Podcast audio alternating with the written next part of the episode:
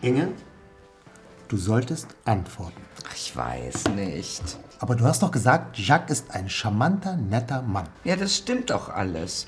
Und wir hatten einen wunderbaren Abend zusammen. Also, Jacques erinnert mich so an Günther. er erinnert dich an deinen Ehemann? Günther war nicht nur mein Ehemann. Er war auch mein bester Freund. Zuerst haben wir Freundschaft geschlossen und dann haben wir uns verliebt und wir hatten eine wunderbare gemeinsame Zeit. Wann habt ihr geheiratet? Ziemlich spät. Wir waren sehr lange verlobt. Geheiratet haben wir 1993. 93.